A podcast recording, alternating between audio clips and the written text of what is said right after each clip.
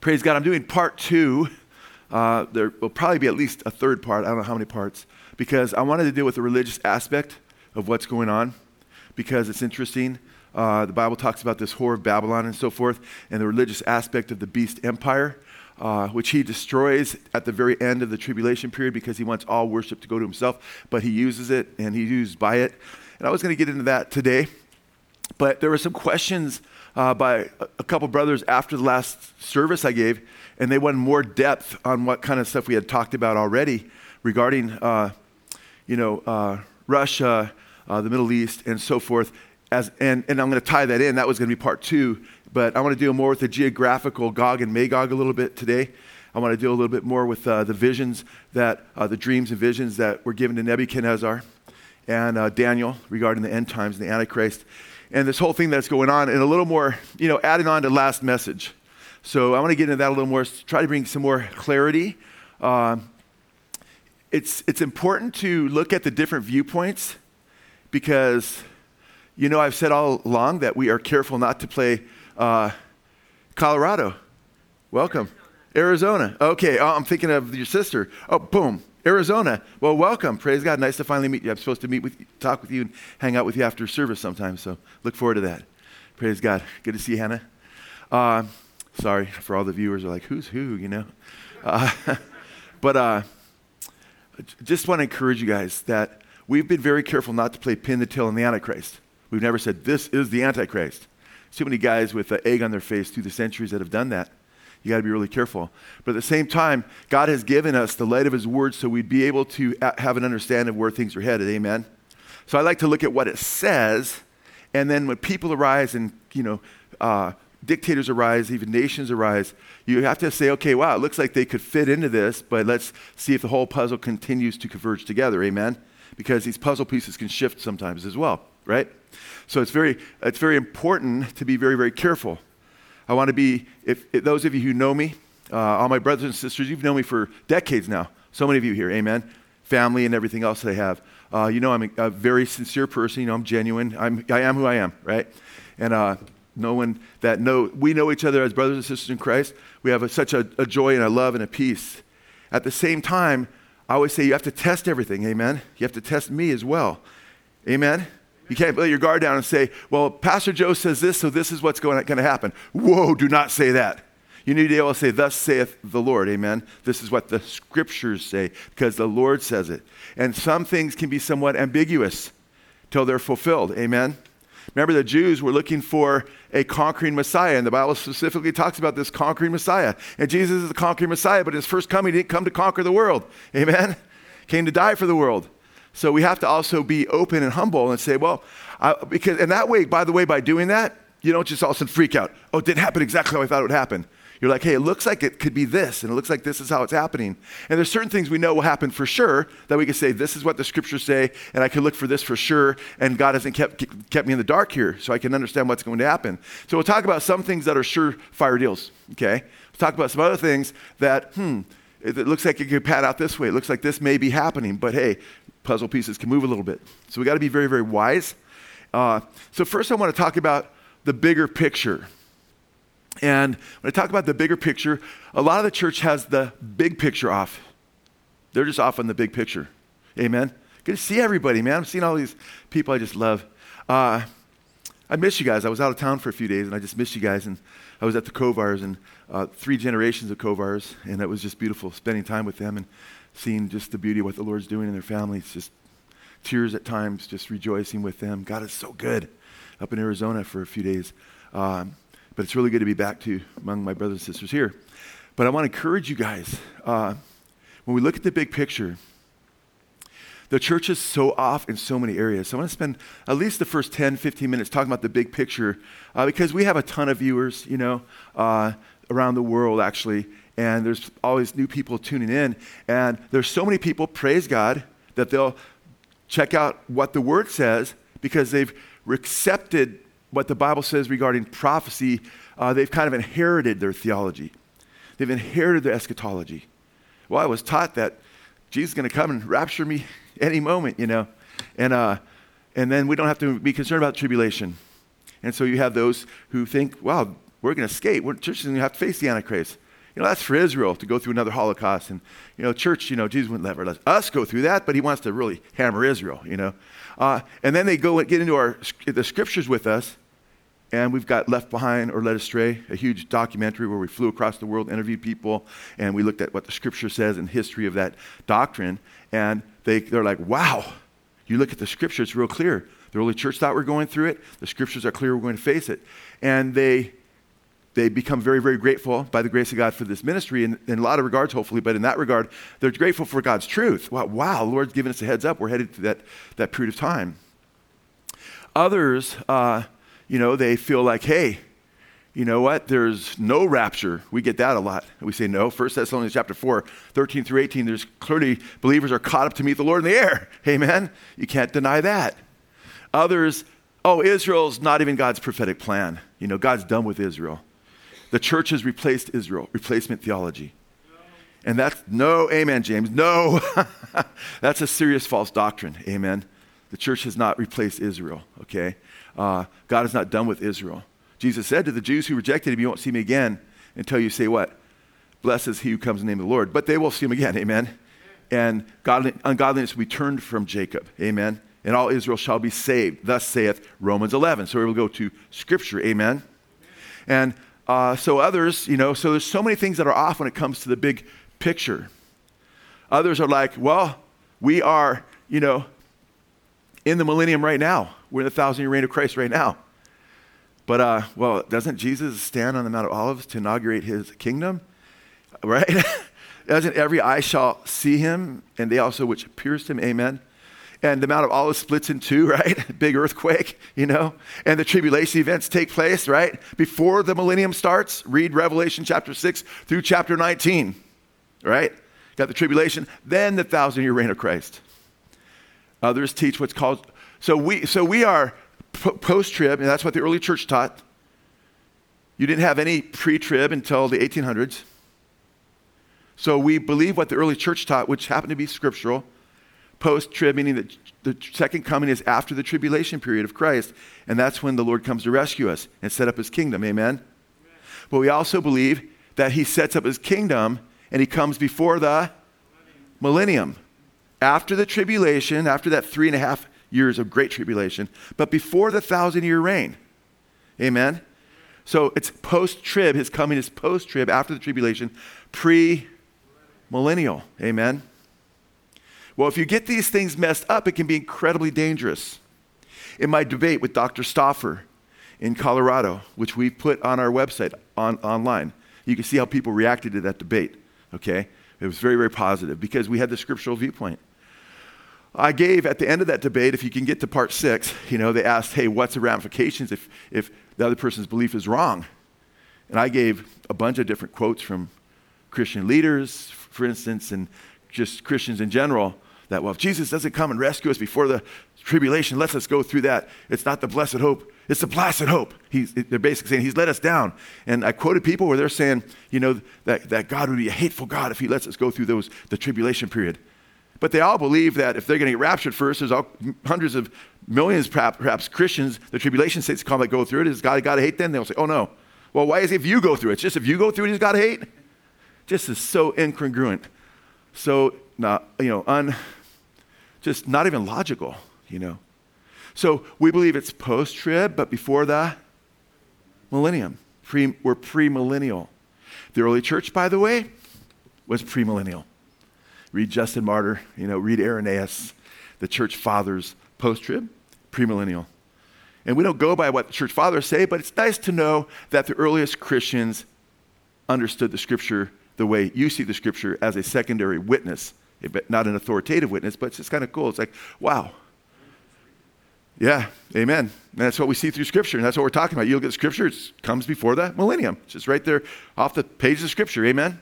Now, why these things matter. If you're post millennial, and that's had a huge rise right now, then you believe that Jesus Christ doesn't come back until the world has become Christianized and the church is ruling for a thousand years. Does it look like that's happening anytime soon, by the way? You know?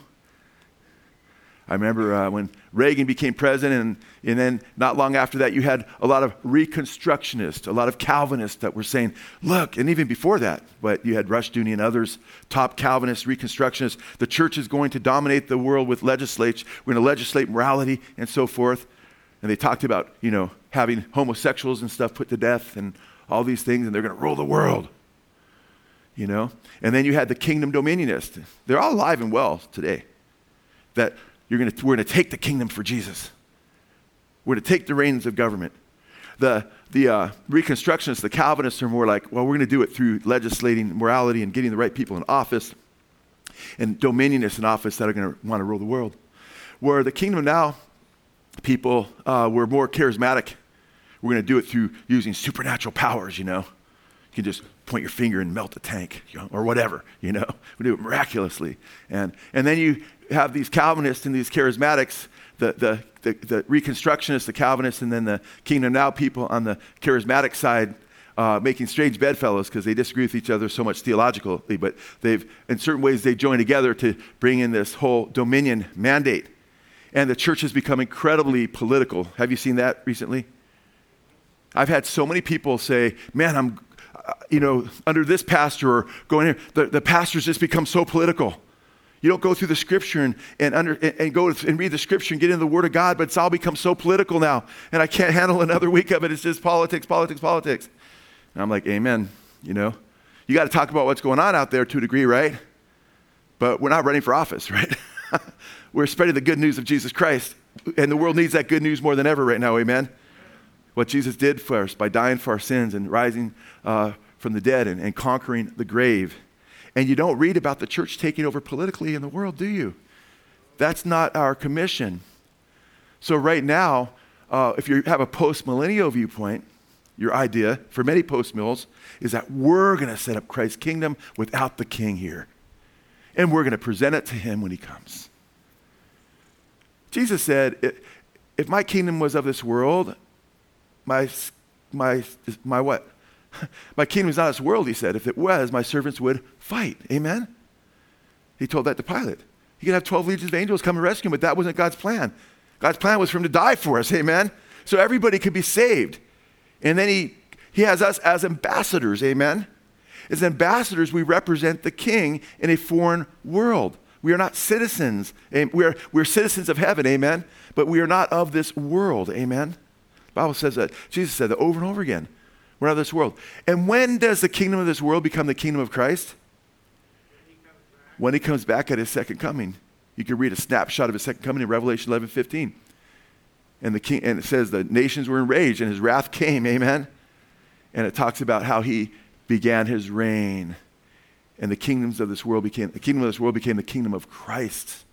Amen. That happens at his coming. Well, now you have a, a lot of post mills have this viewpoint. Well, not just all post mills, but a lot of them are preterists and a lot of them, you know, are post mills and have different viewpoints who push what's called the seven mountain mandate, right? Because they're not looking for Christ to come back until after they've taken over the seven mountains the mountains is a military. You know, the political theater, poli- uh, politics, education, arts, right? Business. And the church is ruling all of those. Huh. Does that look like that's happening? No. Do you think the world would stand by and just let that happen and let a few Christians run everything? Yes or no? Run Hollywood? Do you think that would happen? Well, no, we're going to Christianize the world. So many people are going to become Christians. Ah, Jesus said, narrow is the great gate, right? Straight is the way, and few are those who find it. But the way to destruction, Jesus says, is broad, right? And many go that way. So, no, the, the predominant amount of people on the planet, according to Jesus, I'm going to go with thus saith the Lord, just saith Jesus, is, is few compared to the many that are truly following Jesus. And when you read the prophetic scriptures, the book of Revelation, does it show the church ruling? before Christ comes back? Or does it so, show the church and believers being persecuted by Antichrist and Christ coming back at the end of the tribulation period to defeat the Antichrist and set up his kingdom? That's exactly what it shows. So, in the big picture, we can kind of, uh, and by the way, the seven mountain mandate, it's cross denominational now.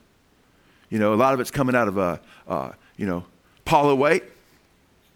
Paula White was, many believe, the de facto leader of President Trump's uh, spiritual council, uh, seven mountain mandate person. Okay? Church is going to take over. Uh, Bethel, which is considered the greatest revival in the United States by many people, it's not really a revival. It's a revival of mixing Christianity with paganism. Uh, Bill Johnson wrote a book on the Seven Mountain Mandate. The, the uh, pastor there, who's heading up this so called revival where you get gold dust on your fingers. Oh, where'd this come from? Must be supernatural. Or someone put it there. You just went like this. You know, I don't read about gold dust being a sign of the, you know, well, maybe a counterfeit sign. I don't know not, not biblical. And, and tons of people are going there and be, this is a revival. And they're talking. He wrote a book on the Seven Mountain Mandate. And I want to get into that whole thing, but that's that other message because it's really scary because you see it line up with prophecy, but it lines up with the wrong prophecies. Because one of the leaders of the Seven Mountain Mandate, no kidding, he says the church, the Bible mentions seven mountains that the harlot sits on, the false church. He says, that's, a, he goes, we're going to roll the seven mountains that's in Revelation 17 before Christ comes back. I'm like, really? You're on the wrong side then. Because she's destroyed right before Christ comes back. No, you don't want to do that. And they're dragging their people into the whore Babylon religion, which is the counterfeit of the bride of Christ. It's where a lot of this is headed, folks. That's why you need to watch out for the leaven, leaven of the Sadducees who are political, the leaven of Herod who used religion as a tool Ooh, I'm giving my next message away a little bit. Okay? And that's what's happening. The church is being leavened. We have to preach the pure gospel of Jesus Christ. Amen. We have to line up and say, say, Lord, if it takes, if they take my life, because I stand for the truth, and say, no, I'm not going to take the mark of the beast. No, I'm not going to, you know, uh, and, and, if you get persecuted in the church because you aren't part of the seven mountain mandate, because by the way, they state, one of these top authors states that those who resist this whole seven mountain mandate, they're the Antichrist. See how everything gets flipped? The script gets flipped. That's where this is headed. And, and Jesus said, they'll persecute you and kill you thinking they're doing service to God. John 16, the first few verses there. Yeah. And the Antichrist will declare him sitting in the temple, oh, look, he's very religious and claiming to be God. It's all a huge deception that's coming up. Amen? And a lot of things are happening at the same time. Okay? So I want to encourage you guys to keep your eyes peeled and look at the big picture. And when we look at the big picture briefly, and I'm not going to spend a whole lot of time, I'm going to spend some time in the big picture, but I'm going to spend uh, other time looking specifically at what's going on as far as in the world with regard to Russia and so forth. But that's part of the big picture in a way. Uh, but it's interesting because in the book of Revelation, sometimes people say, well, you know, uh, the church really isn't mentioned in the book of Revelation. Well, it's not mentioned, you know, in chapters 6 through 19, you know, until after the tribulation's over. The church is never mentioned. Really? It isn't, huh? I say it's funny that book is addressed in First John in Revelation, and I'm just going to be quoting a lot of scripture, referencing a lot of them. You can check them out. Otherwise, we won't get beyond the big picture into some of the stuff that's going on right now that fits into the big picture, perhaps in one way or another. But in Revelation 1 4, you see that this book, the book Revelation, is addressed to the churches, the seven churches in Asia Minor. Okay? And then when you see the rejoinder at the end of just pretty much every church, he that has an ear, let them hear what the Spirit is saying to the churches. So it's not just for the seven churches, it's for who? All Christians, amen. Blessed is he that reads and hears the words of prophecy and keeps those things that are written therein. Revelation 1 3. At the end of the book of Revelation, Jesus says, These are things that I've testified to the churches. So some uh, dispensationalists, pre trib hyper dispensationalists will say, Well, Revelation, when you're reading that, you're reading somebody else's mail. Uh, no, it was addressed to us. No, it's just, it's just for the Jews, really. No, it's addressed to us.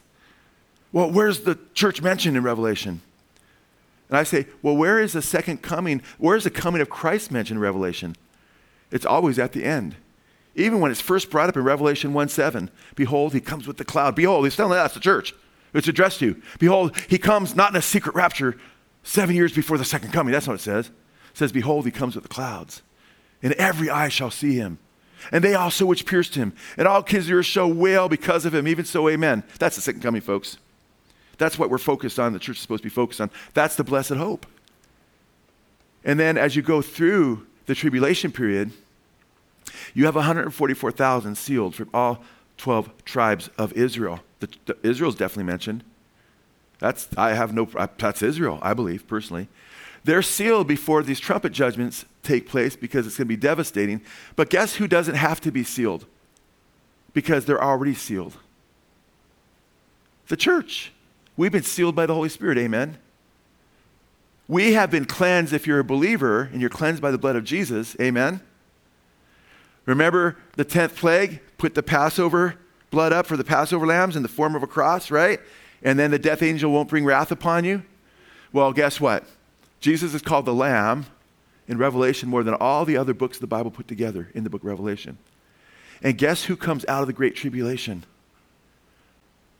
Not just Israel, the remnant of Israel, but guess what? Revelation chapter 7, 9 through 14. Let's go there. Revelation chapter 7, 9 through 14.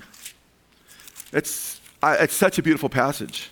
In fact, if you were trying to describe what the church, what the Christian church is to a non believer, well, what's the Christian church? Well, the Greek word you could say means ecclesia. You know, it's a, a called out group of people that have been sanctified by the Lord, that have been cleansed by the blood of Jesus from every nation, people, and tongue, we would say, right? That's the, that's the church. Those who belong to Christ, the body of Christ, the bride of Christ. The church is called his bride more than once, right? Uh, we would say something like that. Well, look at Revelation chapter 7. Verse 9 After these things I looked, and behold, a great multitude which no one could count. Woo! That this sounds, well, no one could count. He can count the 12 tribes of Israel, right? And how many made up from each tribe were actually sealed so they didn't partake of the wrath. And that just happened, by the way, in verses 4, right? Through up to verse 8. They were sealed. But then he sees another group that doesn't suffer from God's wrath. And then I looked and behold, a great multitude which no one can count from every nation and all tribes and peoples and tongues standing before the throne and before the Lamb. So it's looking back now because now they're with the Lord. Oh, well, well maybe they were raptured before the tribulation. Uh-uh, not so fast. Keep reading. Okay, clothed in white robes, and palm branches were in their hands. And they cry out with a loud voice, Salvation to our God who sits on the throne and to the Lamb. And all the angels were standing around the throne and the, around the elders and the four living creatures, and they fell on their faces before the throne and worshiped God, saying, Amen. You know, blessing and they didn't say you know. I don't want to add book Revelation, I'm just saying you know. Amen. Blessing and glory and wisdom and thanksgiving and honor and power and might be to our God forever and ever. Amen. Then one of the elders answered, saying to me, These who are clothed in white robes. Remember this great multitude from every nation, kindred, people, and tongue? Who are they? And where have they come from? I said to him, My Lord, you know. And he said to me, These are the ones who what? Come out of the great tribulation. To come out of something, you have to be what? In it. Amen. But they come out of it. Many commentators mean these were the martyrs. Remember in Revelation chapter 6, you, you have under the fifth seal the crying of the martyrs that have already been killed, saying, How long did you avenge our blood on those who dwell on the earth? Right? Well, guess what? It's showing the, the, the me- that measure being filled up from all over the world. These are the ones who come out of the great tribulation, ek, out of, and they have what? Washed their robes and made them white in what? The blood of the Lamb. Now, if I said to you guys, hmm, who am I describing here? Uh, there's a group of people and they're surrounded and they're all saying, Who am I describing? See who can get it first. There's a group of people and they're sitting around talking about how they're taking these different steps, a dozen of them, to overcome alcohol, and they're putting their faith in a higher power, and it could be a dot on the ceiling even, but they feel like they make, they're going to get victory over alcohol. And who am I talking about? Alcoholics Anonymous. Okay, great, good job. Okay, uh, you got guys, little you know, young men, up in the wilderness, learning how to build campfire, right? and they're being persecuted to be by the press and stuff because of their stance. This is going back a few years because I don't think it's an issue now with them because I think they've caved in. And they're learning how to build campfires and these young guys, and they're learning how to build ropes. And you know, who, who, am I talking about? Boy Scouts. Boy Scouts, okay. Now I'm talking about another group. Uh, it's they're in every nation. Uh, they they've been cleansed by the blood of Jesus. Uh, you know, they put their faith in Christ. Who am I talking about? The church. Amen. it's so obvious. Yeah, the church is in Revelation. It's very, very clear over and over again. In fact, the church, it says the Antichrist overcomes the saints. Over, you know, like Revelation 13. Well, who's the saints in Revelation? Well, when we reign with Christ for a thousand years, it says, and, and the Antichrist, or Satan is let loose for a short time after that thousand years, he comes against the saints. That's us reigning with Christ. Oh, but right before Jesus comes back, right before he returns, in Revelation chapter 19, don't tell me the church isn't in the book of Revelation. It's there over and over again. Why do you think over and over again, Revelation chapter 12 at the end? Revelation chapter 13, verse 10. Revelation chapter 14, verse 12 and 13. Why do you think that believers are warned to hold their faith in Jesus? Amen? Who's putting their faith in Jesus and trusting Him other than the church? Well, then you go to Revelation 19, right before Christ's second coming, and what do you read? Pick it up at verse 7. This is after the destruction of Babylon at the end of the tribulation period. Let us rejoice and be glad and give thanks and glory to him for the marriage of the the marriage, the marriage of the lamb has come and his what? His bride has made herself ready. And you know what she just said to his people? In Revelation chapter 18, verse before that. Look, go to 18, 4 and 5. Because she's not ready right before this. Revelation 18, 4. I heard another voice come out of heaven saying, Come out of her, my what? My people, so that you will not participate in her sins and receive of her plagues. Because he's going to destroy Babylon. So his people are given one last chance, and now she's ready. Verse, verse uh, 7 at the end there. And his bride has made herself ready. Who's the bride? The church. Amen. Look at verse 8. And it was given to her to clothe herself in fine linen. This is being announced right before Christ's second coming. And that's when she's gonna, we're going to be changed. Amen. That's when we get our fine linen, okay, resurrected bodies and so forth. And it was given to her to clothe herself in fine linen, bright and clean, for the fine linen is the righteous acts of the saints.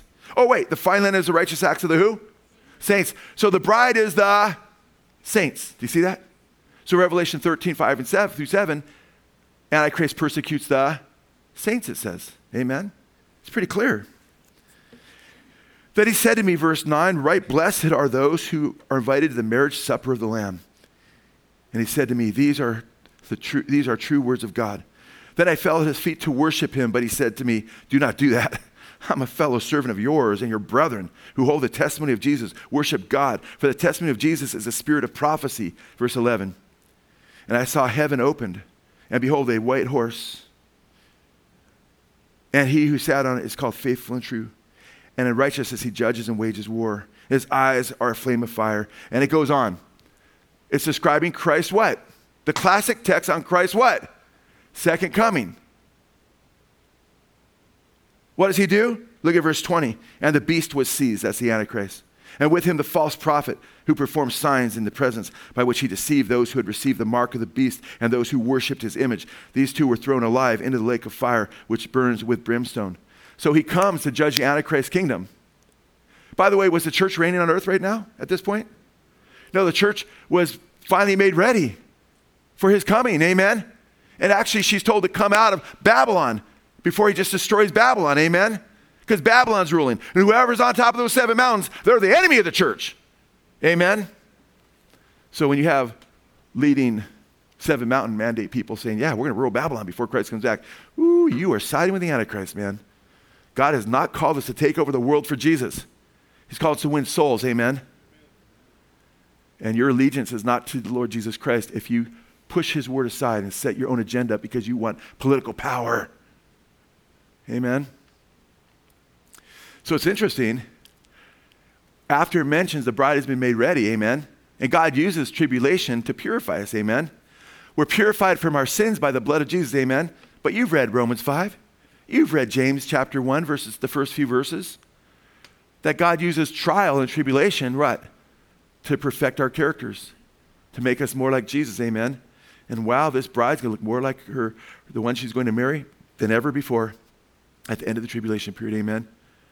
He'll refine us as silver is refined and as gold is refined. It's, it's beautiful. By the way, what are we seeing right here? We're seeing the church is there all the way up to the end of the tribulation. Then we have Christ coming and set up his kingdom at the end of the tribulation. Now, just flip the page. What happens as a consequence of his second coming? Revelation chapter 20, verse 1. Then I saw an angel coming down from the heaven, holding the key of the abyss and a great chain in his hand. And he laid hold of the dragon, the serpent of old, who is the devil and Satan, and bound him for a what? Thousand years. When is Satan bound? Before? When does a thousand years start? Before or after Christ's second coming? It's so clear. The thousand years only mentioned six times by thousand, as the, you know, the, the, word for the millennium, right? That we use the English millennium. The thousand years it mentions six times. It's all right here in Revelation 20 in the first six verses. So how could you say, oh, no, the millennium comes, that thousand years we're going to rule. Then Christ can come back after we've conquered the world. That's the opposite of what the Bible says. Verse 3. And he, I love it, it's an angel that throws Satan into the uh, abyss to be chained, not even Jesus. That shows you how, well, Jesus and Satan, man, they're like equal powers. That's so ridiculous, man. Jesus, like, hey, angel, you know, go and just bind him. That's pretty cool, huh? You know? And then he threw him into the abyss. Not that we're any match for Satan. We need Jesus' power, amen. But greater is he that's in us than he that's in the world. If God's for us, who could be against us? Verse 4. Then I saw thrones. I'm sorry, I got to read the rest of verse 3. And he threw him into the abyss and shut it and sealed it over him and that he would not deceive the nations any longer until the thousand years were completed. After these things, he must be released for a short time. Then I saw thrones, and they that sat on them, and judgment was given to them. See, guess what? The Bible says, if we suffer with him, we will reign with him. Paul wrote that in, in 2 Timothy chapter 2.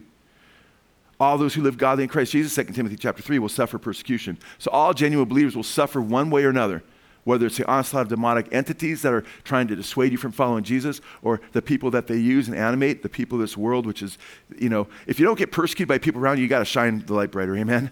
I mean, you need to share the gospel a little bit more. Amen? But we're going to reign with Christ. So the first, first what we see is believers reigning with him in general. And the next part goes saying, I saw the souls of those who had been beheaded because their testimony, the testimony of Jesus, and because of the word of God. Remember the souls under the altar? That's, that's exactly how it describes them who had been saying, How long did you avenge our blood and who dwell, those who dwell on the earth? They're resurrected, right? And those who had not worshiped the beast or his image and had not received the mark. So I believe it's mentioning three, the generally all believers, and it specifies because he, God wants to highlight those believers that died for the faith, and then those believers that used to take the mark of the beast and also died. And uh, they did not receive the mark on their forehead or on their hand. And they came what? They came what? They came to life right? And reigned with Christ for what?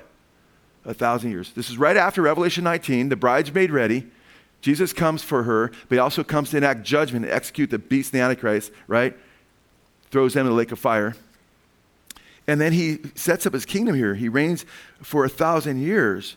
And the believers came to life. That's resurrection, right? Revelation chapter 20, verse 5, the next verse. The rest of the dead did not come to life until the thousand years were completed. This is the first resurrection. Okay, saying the rest of the dead, they're not coming to, to, to life. They'll be re resurrected and sent to the lake of fire. But that's not what this is. This is, he says, the first resurrection he's talking about. Amen? You don't want to be part of the second resurrection. You want to catch the first resurrection at at his second coming. Amen? Verse 6 Blessed and holy is the one who has part in the first resurrection. Amen? Over these, the second death has no power, but they will be priests of God and of Christ and will reign with him for a thousand years. Wow. By the way, the dead in Christ will rise first when Jesus comes back, right? And then we who are alive will be caught up to meet him in the air, whoever's alive at his second coming.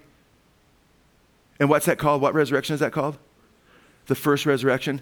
By the way, if there was a pre trib rapture seven years before this first resurrection, this would be the second resurrection. Amen? You see, uh, there's no pre-trib rapture. That's why you go to Revelation, the beginning, you won't see a rapture of the church before. You I just say to pre-trib, show me the rapture before the. We had offered ten thousand dollars for years. Anybody can just show just even one verse that shows the rapture before the tribulation. You can. You can see right before he starts getting into the tribulation, he's saying, Behold, he comes with the clouds that every eye will see him, not a secret rapture. They also which pierced him, all the kings of earth shall wail because why? Why are they wailing? Because because he's judging them, right? And even those who pierced him. So uh, what are we seeing here, guys? We're seeing that there is a literal tribulation period coming up. Okay? And in the book of Revelation, it describes it as 1,260 days, right? A time and then times, which is one and then two. Two plus one is three, and a half a time, that's three and a half years right? Gives the amount of days. 42 months refers to 42 months. That's also three and a half years. That's the great tribulation period that's coming. And the church will go through that. And if you don't know that you're going through it and you're being taught, you're not going to go through it. I love you. I praise God for you. But look at what the scriptures say. Look at what the early church taught. Understand that's a new teaching and it sounds good and it took off and people believe it hook, line, and sinker because it just sounds so good. Just like it sounds so good that we're going to rule the world, church. Yeah, right. No, you're not.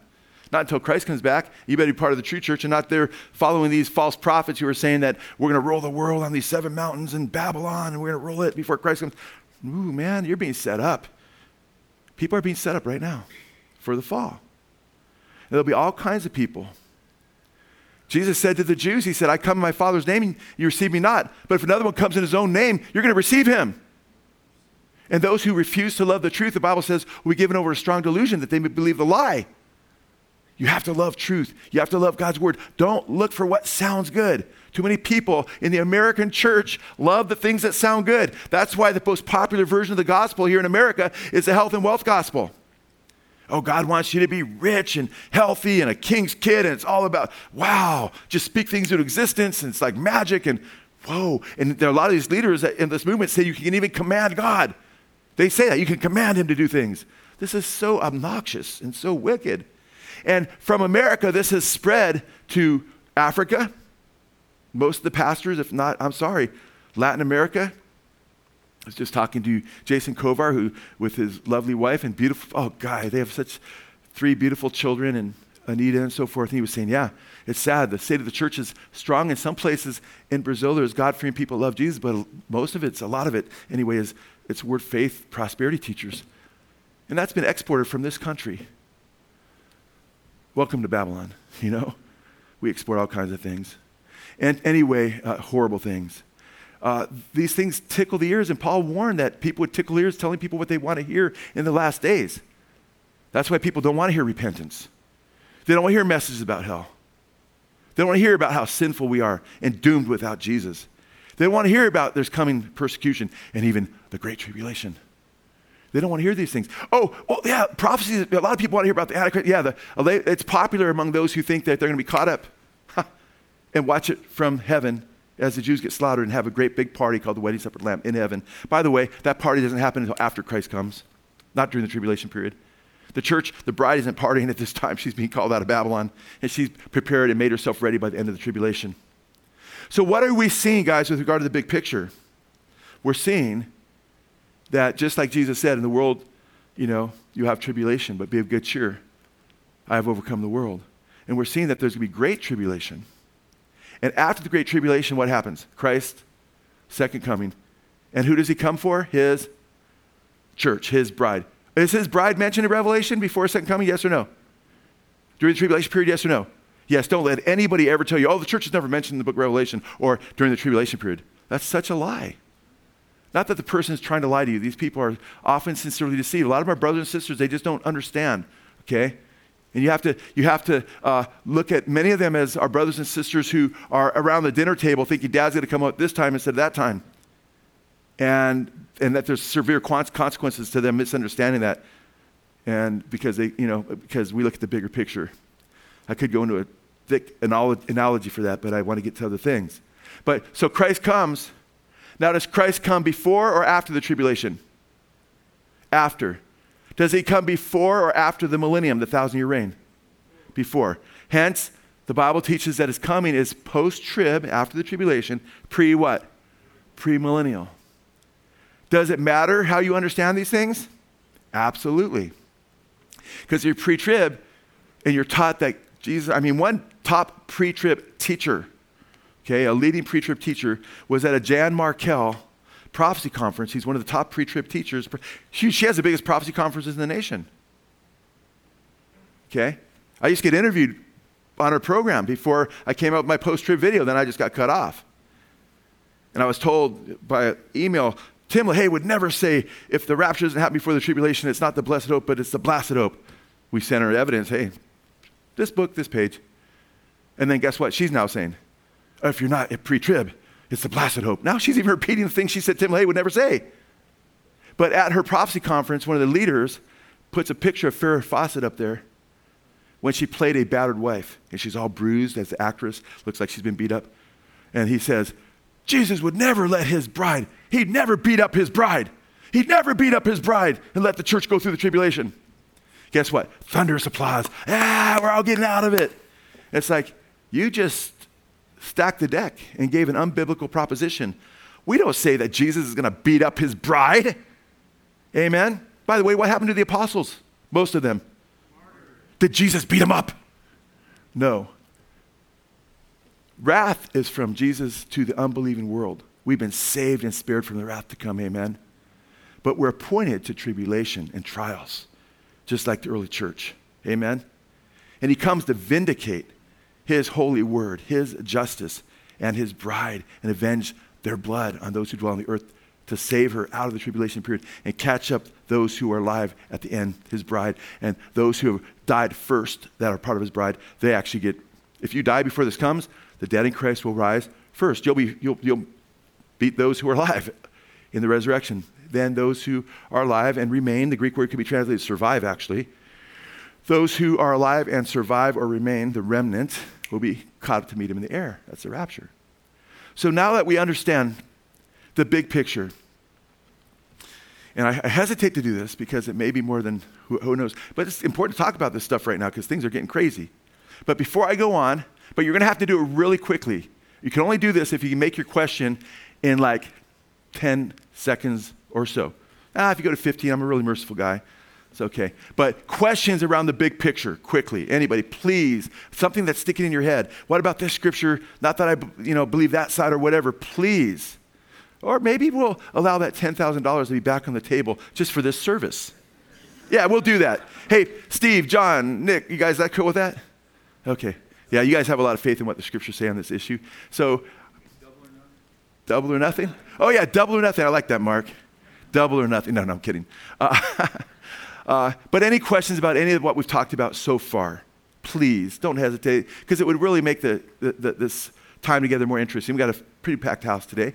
Be cool. Yeah, Tom.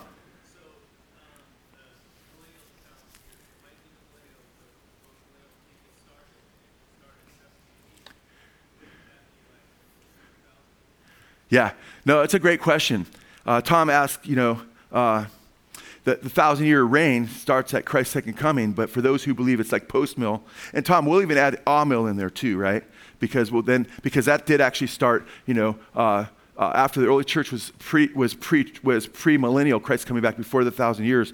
First, you had after the early church, you know, Papias and uh, Irenaeus and, and Justin Martyr and Hippolytus and these early church fathers talking about a thousand year reign and, and describing it. Tom's saying, well, what about those who believe the end times and the, the mark of the beast, many, many people do, uh, happen in 70 AD? You know? And how does that fit their millennial positions fit as far as when the millennium actually started, right? Okay, that's, that is a, a great, great question that's a big picture question. And I'm glad it wasn't a pre trib question because I'm so tired of dealing with that subject, but I need to deal with it. I haven't done for some time because that's still a big issue. But uh, this is a great question. So, in uh, our, our preterist friends, and many of them are brothers. Because many preterists, a preterist is from a Latin word that means past, and they believe that the book of Revelation, Matthew 24, Mark 13, Luke 21, 2 Thessalonians chapter 2, uh, the book of Daniel, the prophecies in regard to the new heaven, the new earth, right? Where, you know, the lion and the, and the, and the lamb and the wolf, and they all lie down together and so forth. And then the actual new heaven, the new earth, not just the millennial stuff, the new heaven, new earth, that we're in it right now, where there'll be no more tears, cry, then you know that that's a wrong view, okay? see someone crying. I was debating someone on that issue of family. Lisa and I were just loving them at dinner at their house, and they, I got to answer this question first, Jacob. I'm sorry. Then we'll get to another question because I haven't. Yeah, let me know, bro. Okay, good, good, good, good, good. Praise God. Don't let me forget. Okay, uh, let's say a closing prayer. No, I'm just kidding, bro. uh, anyway, uh, I got to get through this question. And because it's, it's a very, very good question. So a lot of them say it's all happened. Full preterist, which is probably the most popular form of preterism, that we already have had our resurrection too. It's all happened. Yeah, and that we've been resurrected and the mark of the beast is passed. That happened in 70 AD or so. Or when, when God, when, when Israel was destroyed by the Romans, you know, that was the end. There's a lot of problems with this. And then let's first answer that, and then we'll get juxtapose, we'll get to the rest of the question as far as the millennial views and how they fit. Uh, because post-millennial view didn't even show up for hundreds and hundreds and hundreds of years. Amil came in, you know, like earlier, after a few centuries of church history, especially with the Roman Catholic Church and Augustine. But understand this preterists say that the resurrection has already come to pass. And guess what Paul warned about in 2, 2 Timothy chapter 2? Actually, go there because we'll actually read this. 2 Timothy uh, chapter 2. He's dealing with a, some heretics in this church, and he talks about, you know, enduring things, enduring hard, going through tribulation and stuff in verses 11 through 13, enduring hard times, I should say. Uh, and then he warns in to you know study to show themselves approved and so forth. And then he warns in verse 16, but avoid worldly and empty chatter, for it will lead to further ungodliness. And their talk will spread like gangrene, like a disease. Among them are who? Hymenaeus, Humenaeus in Greek, Hymenaeus, and Philetus Men who have gone astray from the truth, saying that what? The resurrection has already taken place. And they what? Upset the faith of some. And Paul wrote 1st and 2nd Timothy, encouraging Timothy to make sure he doesn't allow false doctrines to spread throughout the church. And I believe the Lord gives us these kinds of warnings to let us know what's going to be bigger often because this shows how the enemy is already trying to use false doctrines in the church. Just like the lies that were used in Genesis chapter 3 by the serpent, you shall be as God. It's all New Age lies today. I mean, popular lies, uh, tapping the tree of knowledge of good and evil, gnosis, secret gnosis. You don't really die. You won't die. Reincarnation. It's all part of the New Age movement today. All these same lies, right? Uh, well, they were teaching the resurrection's already come to pass, and they were upsetting the faith of some. Because what's our hope? Our hope is the Lord's return, right? And being resurrected. The older I get, the more I want to be resurrected later. You know? I was just sprinting with Brother Jason up five wind sprints. And I'm like, and he's ahead of me, pulling away. And I'm like, uphill. We walk down, sprint up again. And I love to do interval running, you know, interval training. And I'm like behind him. And Jason had just introduced me to his girls the day before that. This is the fastest runner you've ever seen in your life. Not that I'm the fastest runner you've ever seen in my life, but for a big guy, I was, was, was exceptionally fast. Guess what? Trying to keep up with Jason. He's pre athletic, but I'm like, I'm like, and I'm like, Lord, it's so sad. I used to be so quick. you know, for a white guy anyway, okay? You know? and I'm like, man, I can't wait till I get resurrected. I was just having these thoughts a few days back, you know? Anyway, uh, it's pretty funny. So I can't wait. I, if the resurrection I can't pass me, oh, I'm going to just get slower, right, and older. And, but I'm like, praise God, Jesus is coming, amen. Number one, I get to be with him forever and ever, amen. Get to be resurrected in an eternal, imperishable, incorruptible body. Well, guess what? The preterists, the full preterists say, resurrection's already come to pass. that's today. Oh, we've already got been resurrected. Really? Wow. This is the new heaven and the new earth right now. Really? That's pretty sad. I had a little bit more hope for what the Lord would make the new heaven and new earth. In fact, a lot more. Amen. So it's just a lie. And then there's partial preterists. Well, the Antichrist has already come, and the book of Revelation is pretty much all fulfilled, but we still look forward to a second coming the resurrection. And they're not usually considered full blown heretics because at least they don't deny the resurrection. But they're still denying a lot of very important parts of Scripture. They're jettisoning the roadmap. When the Lord said not to add or take away the book of Revelation, and they're taking a lot of it away still. That's still scary to me. Will the Lord sort that out? But that's wrong. So they say the end came in 70 AD. Really? The end came in 70 AD. The book of Revelation was fulfilled in 70 AD. The full preterists and partial preterists mostly fulfilled in 70 AD. Really? In 70 AD, the Romans came and Jesus said, Your house would be left to you desolate to the Jews, right? Why would, they, why would their house be left to them desolate? Because they rejected the Messiah. In one moment, they were saying, you know, blessed you come in the name of the Lord. Remember? What a lot of people call Palm Sunday. They're like, blessed you come in the name of the Lord. And then next minute, they're, crucify him, crucify him. And Jesus says, you will not see me again until you say, blessed is he who comes in the name of the Lord, till you have a change of heart. Was Israel saying in 70 AD, blessed you come in the name of the Lord? And did Jesus come back? That's a good coming. Amen. You're going to see me when you're ready. They weren't ready. They were being judged in 70 AD. Amen. Jesus said if he didn't return at that time, no flesh would be saved. Oh, really? That wasn't happening in 70 AD. All kinds of flesh, all kinds of, the Holocaust was way bigger than what happened and what precipitated 70 AD. Amen. And it's just important to know this. The book of Revelation, by the way, this just destroys preterism, wasn't written before 70 AD according to Irenaeus, who sat under Polycarp, who sat under the Apostle John, who wrote it and discussed prophecies with the Apostle John, it was written during the reign of who? And remember? I'm here to let you say it Domitian. You guys know your, some of your church history. Domitian reigned in the 90s. Over 20 years later is when the book of Revelation was written. And guess what? The early church fathers, guess what? When they looked at the book of Revelation, Irenaeus, Hippolytus, Justin Martyr, and so forth. They didn't say, oh, yeah, all this was already fulfilled in 70 AD. No, they talked about, they talked about the Roman Empire. Like Irenaeus says, the end can't be right now because the Roman Empire has, is ruling right now. And it has to be a dissolution of the Roman Empire because 10 nations are going to give their power to the beast. So it's talking about a future empire in the future. So even in the second century, they're looking for word to the book of Revelation being fulfilled. Are you with me? In the future, the church fathers. So this is very, very important. And Satan wants you to get your, your eye off of what the Word of God says. Don't do it, man. Stick to the Word. Now, as far as the millennial views, great question, Tom, because, uh, and I know he wants us all to understand this, and I think we need to understand it, is the amillennial view really got popular. The early church is premillennial, post trib. Justin Martyr, the Antichrist will put the church to flight. Amen.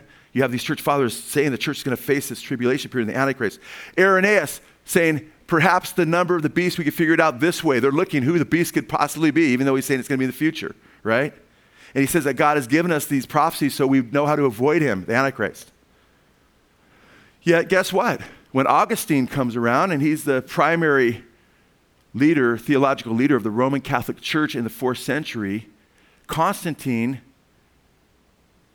claimed that his mom, his mom claimed to be a Christian, and he claimed to have a dream of a cross, and this sign conquer the name of the cross.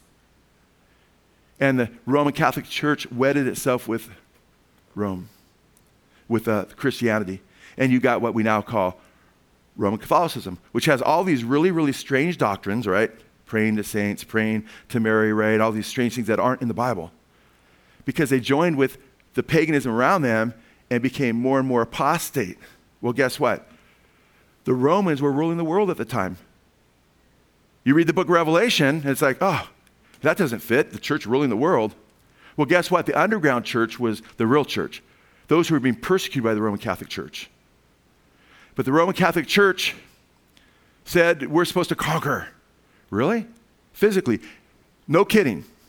No kidding. Augustine said, those who uh, don't listen to our words, and he's the leader of the Roman Catholic Church, theologically speaking, we're supposed to use a sword against them and he twisted Jesus' words. Jesus said to go to the highways and byways, right? And compel them to come in. He said, What Jesus means by this, he didn't know Greek, by the way. He goes, What Jesus really means by this is compel them to come in with your words to the church. But then if they don't listen, use a sword on them. And so, guess what view started to prevail? And is the view of the Roman Catholic Church to, day, to this day, mostly, it's the amillennial view. And that is that the thousand year reign has already begun. And we are in it. In the, in, in the, the amillennials, I'm just speaking more generally. Amillennials say, well, the thousand years isn't literally a thousand years. That's how they get away from the 2,000 years you mentioned instead of one. It's not literal, it's just symbolic number, and we're in the millennium right now, right? And some amillennials at least still have an antichrist coming in the future. It's just their, their view of prophecy is jacked up because they have the millennium starting before Christ comes back. Post millennialism got really started to get traction in like the 1700s, years and years later. The idea that the church was going to take over the earth and Christ wasn't going to come back until the church took over the earth. And it started to pick up steam in the early 1900s. Then guess what happened? World War I. Oh, wait, the world's supposed to get better. What happened? Well, didn't lose all of its traction, then World War II. Oh, that doesn't fit. How come the world's supposed to be getting better, not worse? Really? The Bible doesn't say it's going to get better. Paul said in the last days, terrible times will come, and men will be lovers of self covetous, boasters, proud, blasphemers, sweet peers, unthankful. And wicked men will go from bad to worse. And that's what the Bible predicts. Jesus said lawlessness would increase, love many would grow cold, nation against nation, on and on and on. Book of Revelation, right? And so the post mill view began to die. Well, there hasn't been a world war for a while. Well, who knows how long, right? Crazy things going on right now. Uh, and now the post mill view start, you know, Christians, oh, look, we're in politics. Look, you know, Look, Trump has a, a bunch of Christians counseling him. Yeah, um, or post mill, some of them. Seven Mountain Mandate people, right? Crazy. Think about it. Uh, not just Trump, by the way. Think about this Russia, Vladimir Putin, trying to revive the Russian Orthodox Church, trying to revive the uh, Russian Orthodox Church. That's really nice, Daniel. Nice music over there. No, I know it's not Danny. I'm teasing him. it wasn't him. Otherwise, he'd be on his button. No problem. That happens once in a while. That's good because it lets me look at the clock. It's good for a few seconds. Okay. Don't get, you know. Anyway, uh, think about this. So the post mill view is that we're going we're gonna usher in the kingdom of God. We're going to rule the world. We're going to legislate morality. We're going to rule the seven mountains. And that's become very, very popular again. And why wouldn't it? Health and wealth gospel, right? Because it just sounds good, and people aren't reading the scripture, they're hearing prophecies from people and strange interpretations. So that's how the post mill view has kind of, there's a resurgence of it. And that didn't come to way later, you know. It got beginning to get popular in the 1700s, and you don't even see the post mill view in the early church period as a competing view. You see the uh, pre mill view predominantly, then eventually, then you see the amill or the amill view, not a literal thousand years, then the post mill view, we're going to set up the kingdom uh, then Christ can come. So that's a, a, really, really good question. Does that make sense? Okay. Brother Jacob. In 10, 15 seconds, though. Only because they can't hear you, and we've got a lot of people on live stream. Uh-huh. Yeah. Yeah. Yeah. We, we? Yeah. Yeah. Uh, the body of Christ is a temple of the, of the living God, but also historically, when you look at the prophetic scriptures, and this is just going to be my viewpoint. Uh, uh, in fact, you know what? I did a whole, and I don't put PowerPoint presentations together very often myself. In fact, I put a big one together with a lot of scriptures that deal with the abomination of desolation.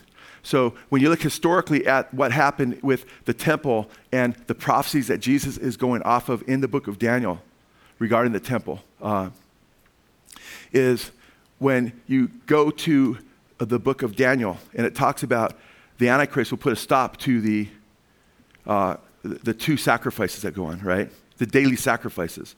And the daily sacrifices, which this, is, this would be a great message. I've actually worked on a separate message where you look at the daily sacrifices.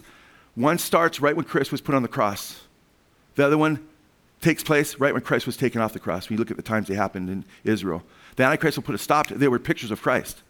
He'll put a stop to those sacrifices in the temple and he'll show that he himself is God. So I take it more literally because when Jesus is speaking about that, and he talks about the abomination that standing in the holy place, the Jews still regarded that, even though they could call themselves priests, you know, and part of a spiritual temple. They still recognized that there was also a physical temple. So when you look at the book of Daniel and it talks about the holy place being desecrated over and over again, how would they have understood that Daniel's readers over and over again, especially when the, the daily sacrifices are stopped. And then when you see those prophecies in several chapters where it talks about what would happen, I believe it's talking definitely there about our literal temple. And then when it talks about how he sits in the temple of God, or I'm sorry, then when it talks, Jesus says in Matthew chapter 24, verse 15, to his apostles, to the apostles of the early church, he warns about this coming tribulation, Antichrist. Uh, when you see the abomination of desolation standing in the holy place, right? Let those who in Jerusalem, so it has to do with the temple that's in Jerusalem, flee uh, to the mountains.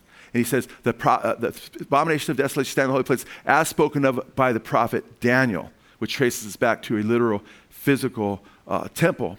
And uh, then Paul in Second Thessalonians chapter 2, and especially chapter 1 and 2, um, and then First Thessalonians, he talks about how the Lord's coming like a thief in the night he talks about Jesus' prophecies in Matthew 24, where he talked about the abomination, desolation of the temple. So when Paul says, when, uh, uh, you know, that day, meaning Christ won't come to rapture us until what happens first? Two things. The falling away happens first, and, and the man of sin sits in the temple of God, showing himself that he is God abominating the temple. And then in Revelation chapter 11, John's told not to measure, measure the outside court of the temple as though it's still in play because it's been given over to the Gentiles to trample underfoot. So it seems like, I'm sorry, can I see that sign again, bro? I like them to give me signs. Five. These aren't biblical signs, but they're signs for me, for you. So communion happens on time. Uh, so I believe that's a literal temple. Although I also believe uh, that we need to be careful and we need to be prayerful what we put in God's temple. Amen. And that's why I've warned you before, even in prayerful, and everyone needs to be persuaded in their own minds. But when you look at, for instance, the uh, uh, the last, you know, like some of, some of these uh, vaccines coming out, right? I don't want vaccines that have any kind of baby parts in them, amen, in my body, amen. And there's debate as to whether that, that vaccine didn't or didn't, but everybody needs to research it because everybody's going to have their own view on that. But I myself, uh, I've told you before, I wasn't vaccinated for different reasons, but there's a lot of things to keep in mind uh, where all this could end up. Uh, but I, what I'm really, but one of the big questions we kept getting is the vaccination the mark of the beast?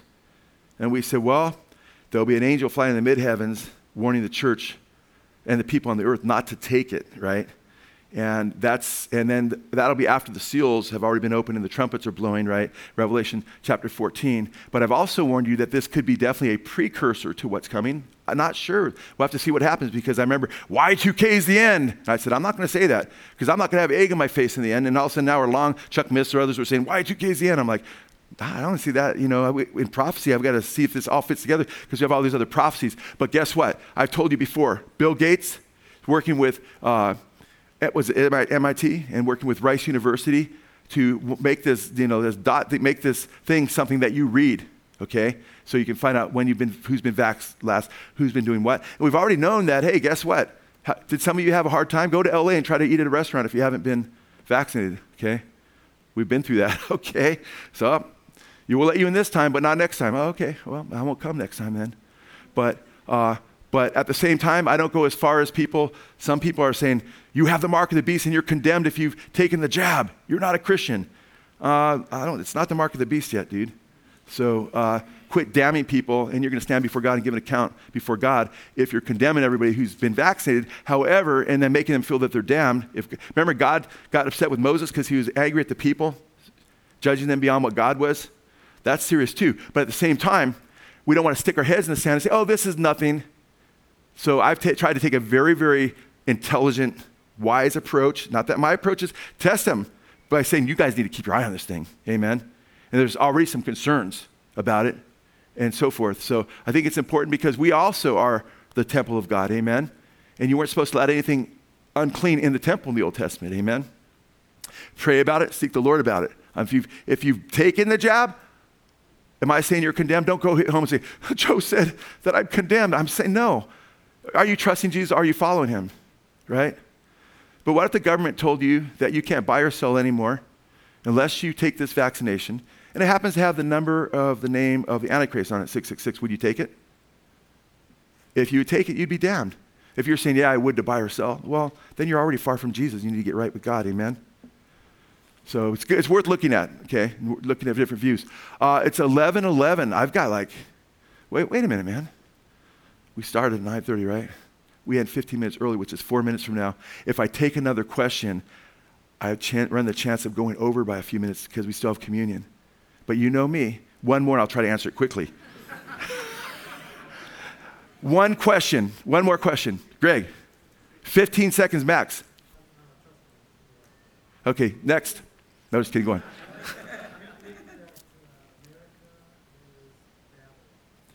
America is Babylon. Yeah. Okay, that's in our next message. You know? That's part of it. We're going to get into Russia. We're going to get into Gog. We're going to get into Magog. We'll be touching upon some of that uh, actually in our podcast coming up to and, and, and so forth. But I'm going to get into that as well because the beast system and the harlot are opposed to each other, but they work together. They're two, and it's kind of interesting what's going on right now, huh? You got some oppositions, you got a New World Order group, and you got a, you know, John. And it's only because his was postponed till next time.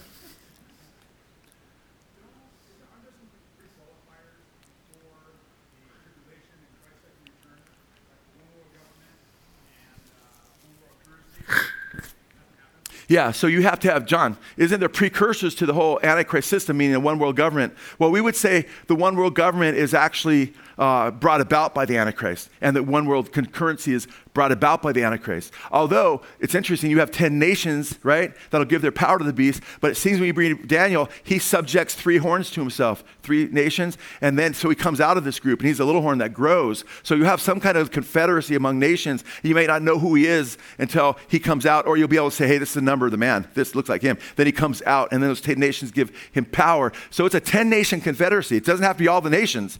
Then all the nations serve him because they say, who can make war with him? They're scared of him. They're not all worshiping. He's the most beautiful man. A lot of them are like, we got to serve him, you know?